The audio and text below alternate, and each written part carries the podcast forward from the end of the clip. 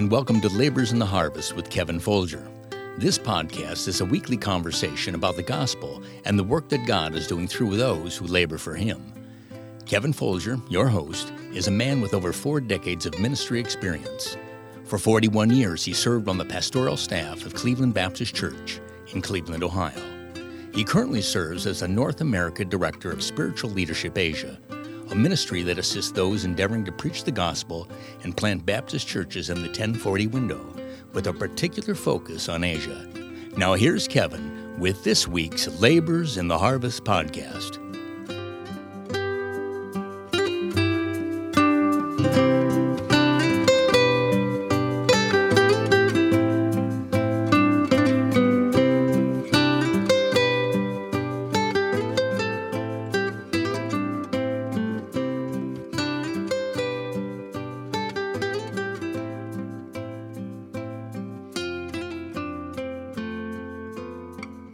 This is your host, Kevin Folger with Labors in the Harvest podcast. I want to welcome you back to part three of my conversation with my good friend Dave Hardy. I appreciate the fact that you've joined me today. Uh, you're going to find the final segment of our conversation with him, I believe, to be very encouraging and very helpful. I hope that you take a few moments to you can be in a place where you can just really concentrate and listen, and that it'll be a blessing to you. Now, sit back and relax, and let's listen to part three, our final part of our conversation with my friend evangelist Dave Hardy. Welcome back to Labors in the Harvest podcast. This is Kevin Folger, your host, and this is week three of our conversation with Brother Dave Hardy. And uh, we just finished up our last uh, conversation, and he was sharing with us about his first pastorate in uh, in the city of Tulsa, Oklahoma, at a church called Eastland Baptist Church. Brother Dave, thanks for being back with us today. It's my privilege to be back. So, what year was it that uh, you got the call to uh, pastor Eastland Baptist Church there in Tulsa? Father's Day, 1973. 1973, and uh, the church was in pretty bleak financial condition when you when you took the church. Uh, it really was, and again, I don't want to lay blame to anybody. I I have never started a church, um, and just to be honest, I think I was probably afraid to start a church. I don't think it was so much trying to visit people. I just didn't want to deal with the city about what property we could use and how to build a building and all of that. And I didn't tell the Lord I wouldn't, but I said, Lord, I don't really want to start one if I could avoid that. So, yes, uh, when it op- when that opportunity opened, uh, because it was three years old and three bond programs had been floated. A lot of people don't understand those today, but rather than getting loans from banks, sometimes churches get a bond program, sell bonds to church members, to friends with an interest. Those could be five-year bonds or ten-year bonds. Right. And uh, so they had they had three bond programs, and uh, I couldn't really see all the progress made with the last one. You know what the money was used for, but I think maybe because the church was struggling financially, they were using money from bond programs on the last part to pay the ones the first ones beginning to come due. Wow. But now the whole thing had pretty much come full circle. Mm-hmm. And we were behind on local bills and everything as well. But again, they were good people, and Brother Applegate was a hard worker. And I am thankful for the investment that he made. So I was only able to be paid $70 a week. And I still remember um, they didn't even have the money to to move me from Springfield, and I made I'm going to call it the mistake of telling them that I had a little MG midget, a sports car. I, I kind of play with mechanical things a little, and had done some work on that, and bought it really cheap. And they said, "Would you mind selling uh, your little sports car in order to rent a a U-Haul truck so you could move here to be our pastor?" And I thought, you know, it's God's car, isn't it? It's all God's. Yeah. God's good. And I said, not a problem. And that's kind of the way we started with that. And I actually only made $70 a week for the first two years. We talked about godly wives, and I feel like it's always my obligation to take care of the family financially, and pretty much had. But I couldn't find a job anyplace, not even sacking groceries. And I guess it's because the church was so close to foreclosure financially that I had to really get busy and and Grace just jumped out there and got a job immediately. I didn't want her to do that, uh, but she did. And and Brother Kevin, she put food on the table mm. for the first two years. Wow. Well, I know that uh, when you were there, and I don't, I don't think you were there very long, and uh, there was a kind of a, a, a, difficult situation that happened with the building and um, uh, involved a tornado. Can you talk to our listeners a little bit about that? I sure can. Um, we we begin to grow. We are running about in the 50s to maybe 60 when I came to the church in 73. And then God was good. We began to grow. But our little auditorium, the whole building was about 5,000 square feet with a few small Sunday school rooms. But the auditorium really only seat about 125. If you had kids, you might get a few more, but that's about what it would seat. And uh, we filled it up. And so after about two years, sometimes people would come and look in the back door and there literally were no empty seats and turn around and leave. And I don't know, that's got to hurt a pastor's heart as much as anything hmm. is to go out and visit, try to win people to the Lord, uh, come to church, and there's no place uh, for them.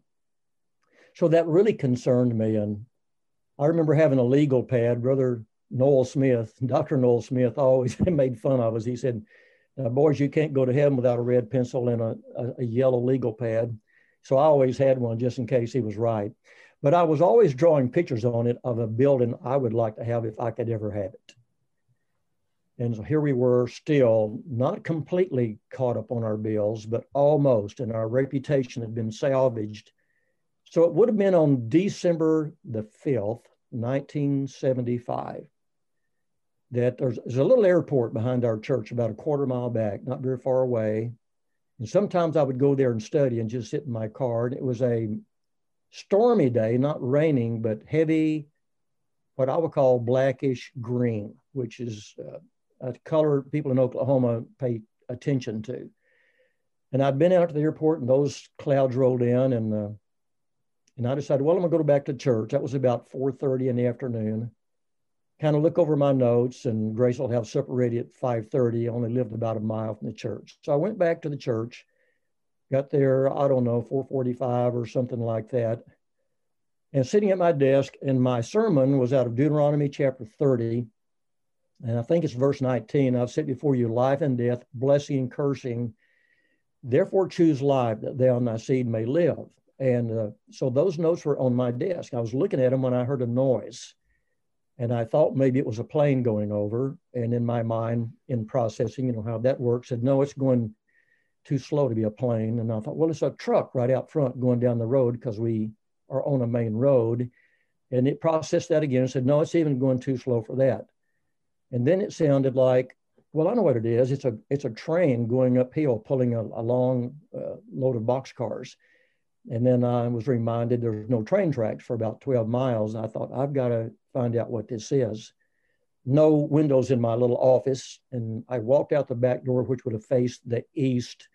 And to my right was a fairly uh, deafening sound. And I looked over, and I would guess 50 to 75 yards to the southwest was a full blown, full blown tornado just tearing uh, a shopping center shopping strip, I should say, and service station to pieces.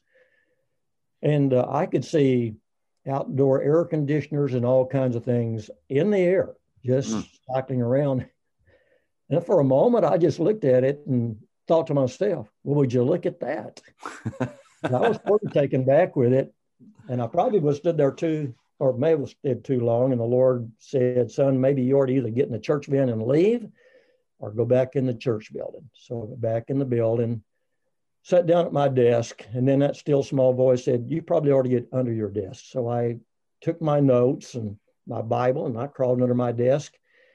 And I hadn't been under there three, four minutes, and everything went black. And I thought, well, it's killed the power lines. And then everything was gray. And I thought, well, the roof is gone. And it was deafening. It was absolutely just deafening. And I, my little desk, um, I kind of look back on it now and humor was one of those high dollar chrome legs with formica wood grain yeah. and a small. And I had grabbed one of each of those legs, holding on to it. And someone said, Do you think that protects you? I said, No, I wasn't trying to be protected. I just knew I'd never get another desk. We didn't have any money, and I wasn't going to let the tornado have it. I literally talked to the tornado, and you're not getting uh, my desk. I really, for whatever reason, didn't have a lot of fear. And then all of a sudden, um, of course, that was the vacuum trying to take everything away. It all came crashing back down again because the tornado had moved.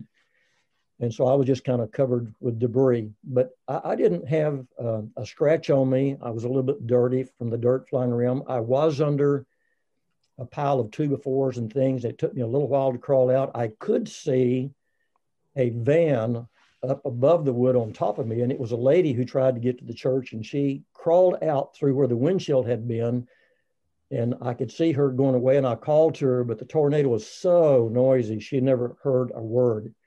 Hmm. Then I could hear the radio in her van because it's right above me. People in uh, southeast Tulsa need to take cover because there's a tornado. And I said, thanks a lot. you know? um, but it, it, destroyed it. There was not one wall standing, uh, not one.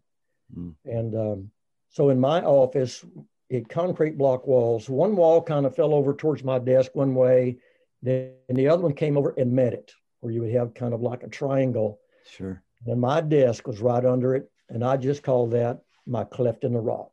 And mm. I watched God go by the tornado turned out to be our salvation as far as a building uh, goes. Um, we got insurance money, but all that would do would replace the building we had. It would be a new one, but it'd be the same size. And to do it as brief as I can, I didn't push the men, but a lady came out, a reporter that Sunday morning, and said, What are you preaching on, Pastor? And I told her, Well, I already had my sermon for the tornado. And that was Deuteronomy chapter 30, more than just verse 19, but the one that I've set before you life and death, blessing and cursing. Therefore, choose life that thou and thy seed may live. And Amin and I went over and prayed about it. And I said, You know, man, God, I think, is trying to help us. We need to figure out what it is. So without taking time, we all came to the conclusion that God wanted us to take the money and build the building ourselves and get a bigger building. And the men said, What do you think it looks like? And nobody in the church was a builder, especially including me. I don't know how God gave me this information, but I, this is what was in my heart. I said, You'll have to take work clothes to work. And when you get off work, you don't go home. You come straight here every day, Monday through Friday. And we'll try to quit at 10 o'clock at night. Mm-hmm. Now I'm talking to like 12 to 15 men. Mm-hmm. Then I said, we need to be here at eight o'clock on Saturday and we'll, we'll quit at five so you can get some rest before church on Sunday. And they said, How long? I said, I guess I really don't know, but I think you should plan on a year. And they said, Every night and every Saturday for a year. I said, That's what's in my heart. I, I don't have the experience. That's what's in my heart, in my mind. And they prayed about it uh, maybe a week and they said, We'll do it. And they did. And we went from 5,000 square feet to 23,000 square feet. Wow. From seating 125 to seating 440. And then Sunday school space for all of it. And we did it all and furnished it for $9 and something per foot. Oh my goodness. which I don't know how much more time we'll have. I can explain that a little, but I'll not take time now. I'm just saying, you know, I could burn the church down and I could blow it up with explosive, but there's only one person who can generate a tornado. Hmm. That was God. Yeah. And everybody thought it was a tragedy. I said, it's not. Right. It's a hand of God. Yeah. Well, we look back on our lives and we see the mighty hand of God as it moves at different times, and we, what many thought folks think would be our, our death becomes our life, and what a blessing that is, and see that that happen. Well, we're going to fast forward. Uh, you uh, pastored that church for 30 years, is that correct? 30 years, 30 years, Father's Day of two, uh, 73 till Father's Day 2003. So that was before your 60th birthday, is that correct? Yes, sir. I was 58. So can you explain what God did in your life and what your reasoning was for that decision at turning the pastorate over at, at such a young age? Yes, sir. Um, for some reason, when I went to the church, one of the men had said, um, since, you know, the first pastor had been there three years, um, are you going to stay longer than three years? I said, well, that's my intention. And they said, well, how long do you think you would stay? And I don't know why I said this, Brother Kevin. I, I really don't have any reasoning for it. Of course, I told Brother Tracy three years. I don't maybe had threes in my head. I don't know. And I said, you know, I really like to give 30 years here. I'd, I'd like to be here 30 years. And so the years passed. And so when I had passed 25 and, and moving on, I began to realize that my my stamina was going down some, and I began to feel like God was talking to me about it. And so I, I really think I was coming to the conclusion that the combination of my stamina and vision had plateaued.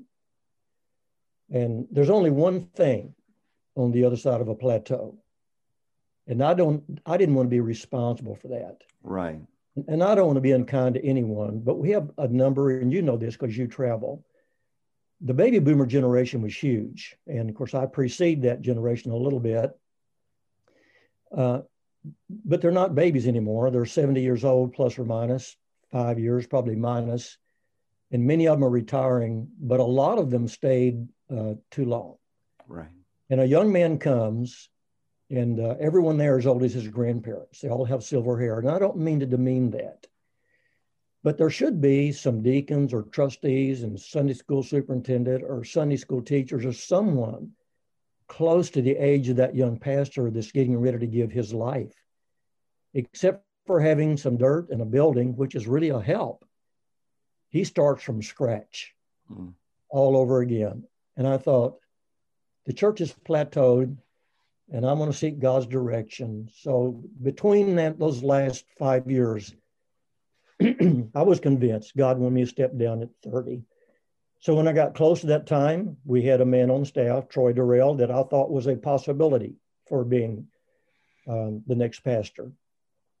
Without the church knowing it, I had three different men come that I thought would be possibilities. One about Brother Troy's age, one a little bit older, and one that could probably only give them 10 years if they just wanted someone to break the cycle of a long term pastor. And the people didn't know, but only the deacons knew that these men could be possibilities.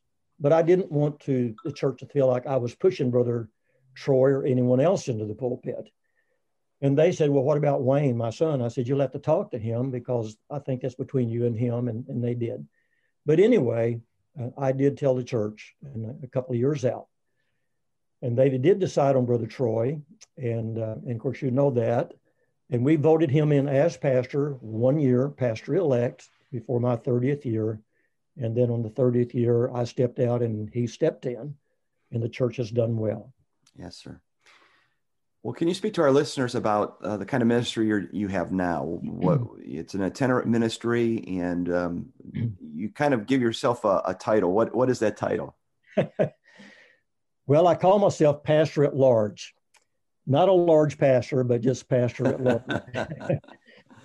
the reason I did that is um, in my travels, every now and then, I would see advertised attorneys at large hmm. or realtor at large, and I determined that they had a particular kind of license. Maybe it didn't work in every state, but they could practice law or you know practice real estate in another state, and that's the reason they said at large.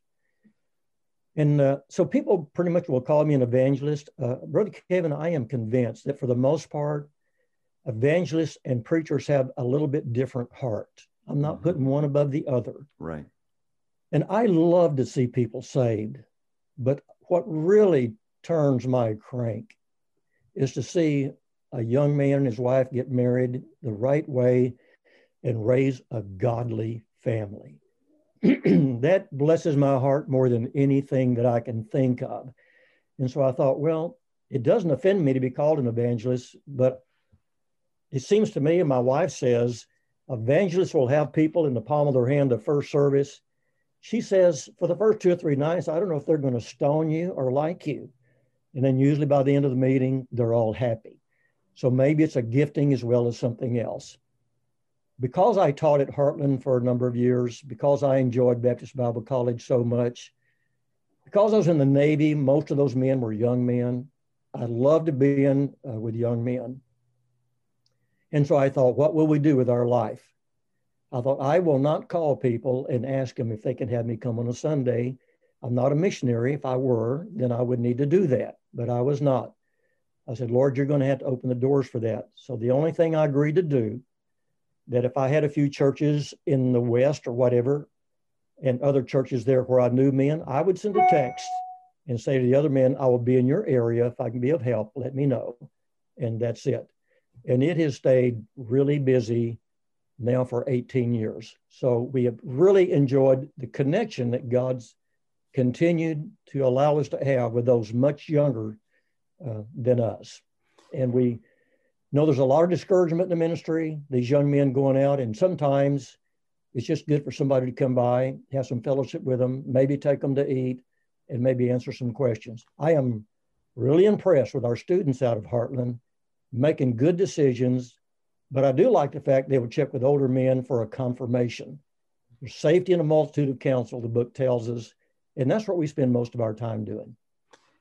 So your your ministry basically is a ministry of encouragement and a, a help to younger pastors as God gives you opportunity, holding um, you know Bible conferences, revivals, that type of thing. Is that would that be a fair assessment? Yes, it would be. I have held more missions conferences than anything else, and that's okay. because that's what they've requested. But Very yes, and, and some revivals. But again, I'm not an evangelist. I tell them I'm not an evangelist. I'll do my best, uh, but that's probably not what and the only reason I say missions conferences before I ever left the pastorate, my whole pastorate nearly, I did as many missions conferences as I could be gone from the church to do, which couldn't be too many because I made a mission trip every year and I also went on some vacation. But that's just how it worked. It wasn't mm-hmm. something I pursued, and so it continued. But we do now have the privilege. Grace was just in a ladies' meeting this last Saturday in Wichita, Kansas and usually we're always together. We have couples retreat coming up in Grand Island, Nebraska this coming weekend. So men's meetings, ladies meetings, couples retreats, but we've done more missions conferences than anything else. And as you mentioned, the Bible conference as well. Right. So it's, it's been busy. We've really enjoyed it. And we average um, around 40 or so uh, churches a year. That's probably all we can handle. And right. we may would have to cut back a little on that, but it's been wonderful. We've really enjoyed it. I wanted to say thank you for uh, the kind of ministry that you have. You've been an influence in my life and have had a great impact, and your friendship has been uh, something that I value very, very much. For those who are listening, uh, Brother Hardy, could you just, uh, I think you have a website and maybe a phone number if, if someone's interested in contacting you about perhaps having you for a meeting. Uh, can you just give us that information as we're concluding here today? I think the easiest way to say is you can contact me off our website, which is Hardy Ministries dot com or dot org. Either way, it will come up usually. Okay. Hardy Ministries, all lowercase. Okay. HardyMinistries.com or dot org. Phone number is 918 232 1864. Very good. Well, thank you again for being with us today and for these last three weeks of uh, conversation. It's been a blessing to hear uh, the journey that God has taken you on. I, I, think we could probably spend another hour or two just talking about some of the things and developing them, but our time is limited. And uh, for all, on behalf of our listeners, uh, Brother Hardy, thank you so much for joining us. Well, Brother Kevin, thank you. And some people don't have lifetime friends. I do. You're one of those. And I want to thank you for that and your investment in my life as well. And God bless you and Denise as you travel and serve the Lord. Well, thanks our, to our listeners for being a part of today's podcast. We hope you join us again next week for another one of our conversations with those who are laboring for the Lord in the harvest. Well, I hope you've enjoyed the last three weeks as I've had the opportunity to have this uh, conversation with my friend Dave Hardy. And of course, uh, today we conclude that conversation with uh, this particular segment. And um, again, I just find uh, these moments that I get to sit down with friends and men that I have known through the years to be so encouraging to me, and I pray that it's an encouragement to you as well, that it'll be something that uh, will help you in your journey as you're laboring for the Lord in the harvest. I want to remind you that Brother Hardy has a website. It's hardyministries.com. hardyministries.com. You can go there and find out more about my guest, Brother Dave Hardy, and of course, uh, there's information on how you can contact him there. Once again, thank you for joining Labors in the Harvest with your host, Kevin Folger. It's my joy to uh, have you join me, whether this is your first time or you come back each week. Thanks again for being a part of today's Labors in the Harvest podcast.